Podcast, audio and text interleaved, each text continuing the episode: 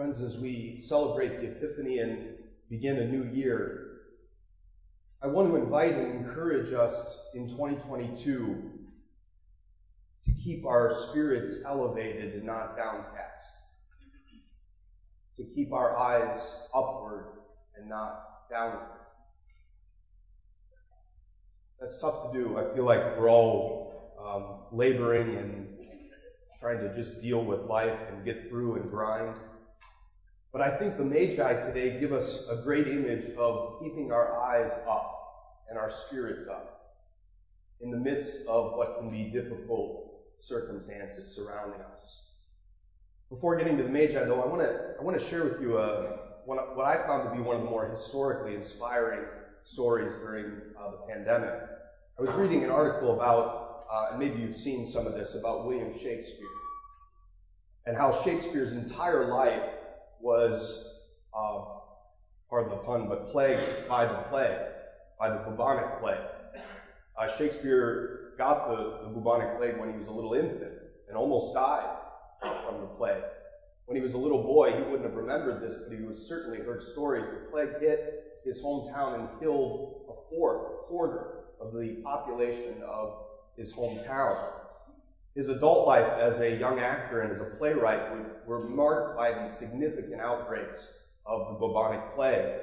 Uh, in one outbreak in the late 16th century, he wrote his two famous poems when everything was locked down in the city of London. And then there was a period from 1603 to 1613. Uh, in those 10 years, all of the theaters in London and the surrounding areas were shut down for 78 months total during the period of those 10 years. And many historians think it was during those lockdowns that he wrote Macbeth and King Lear. And so when I first was reading about this earlier in the pandemic, I felt kind of pathetic about myself because I was like, I'm like binge watching Netflix. and Shakespeare is like using this, like his lockdown to like do all these incredible things that would inspire people for generations. So I felt kind of I don't know, depressed about myself a little bit.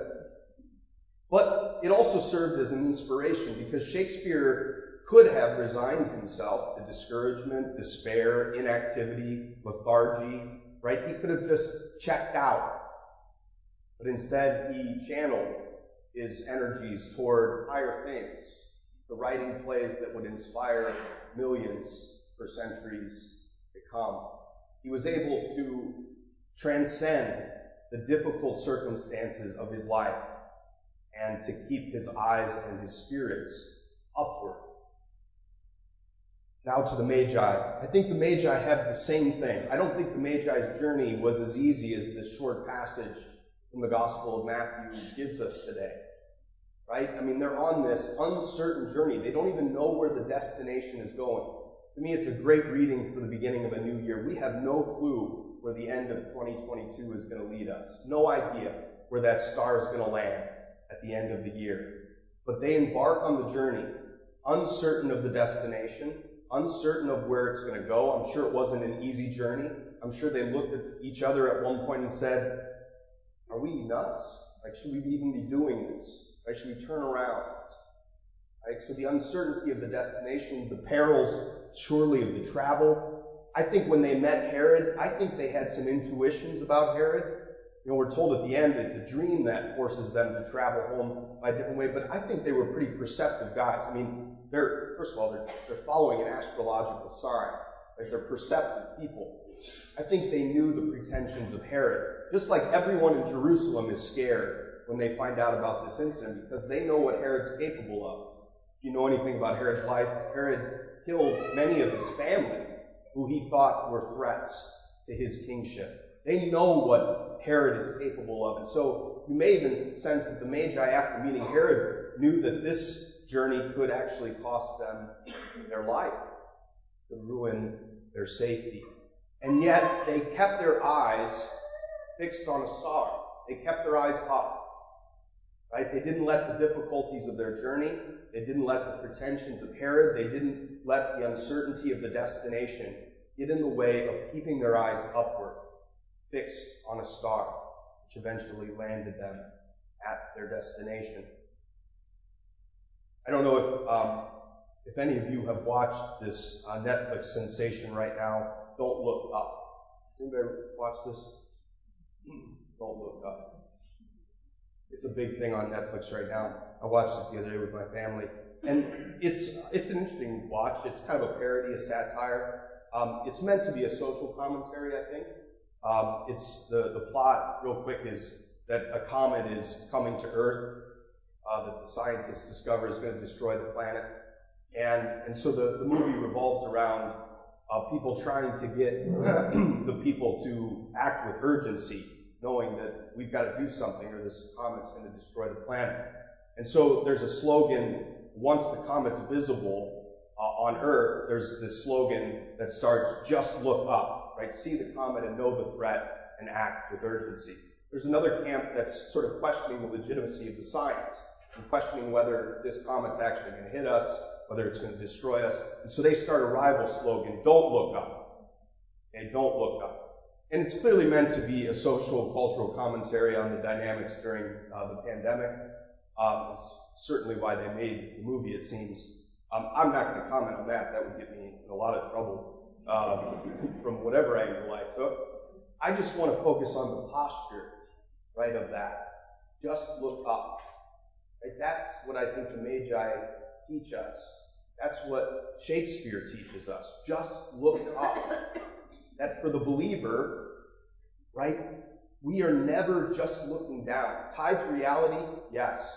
Grounded, yes. But always having our eyes looking upward in hope. Right? Always hope.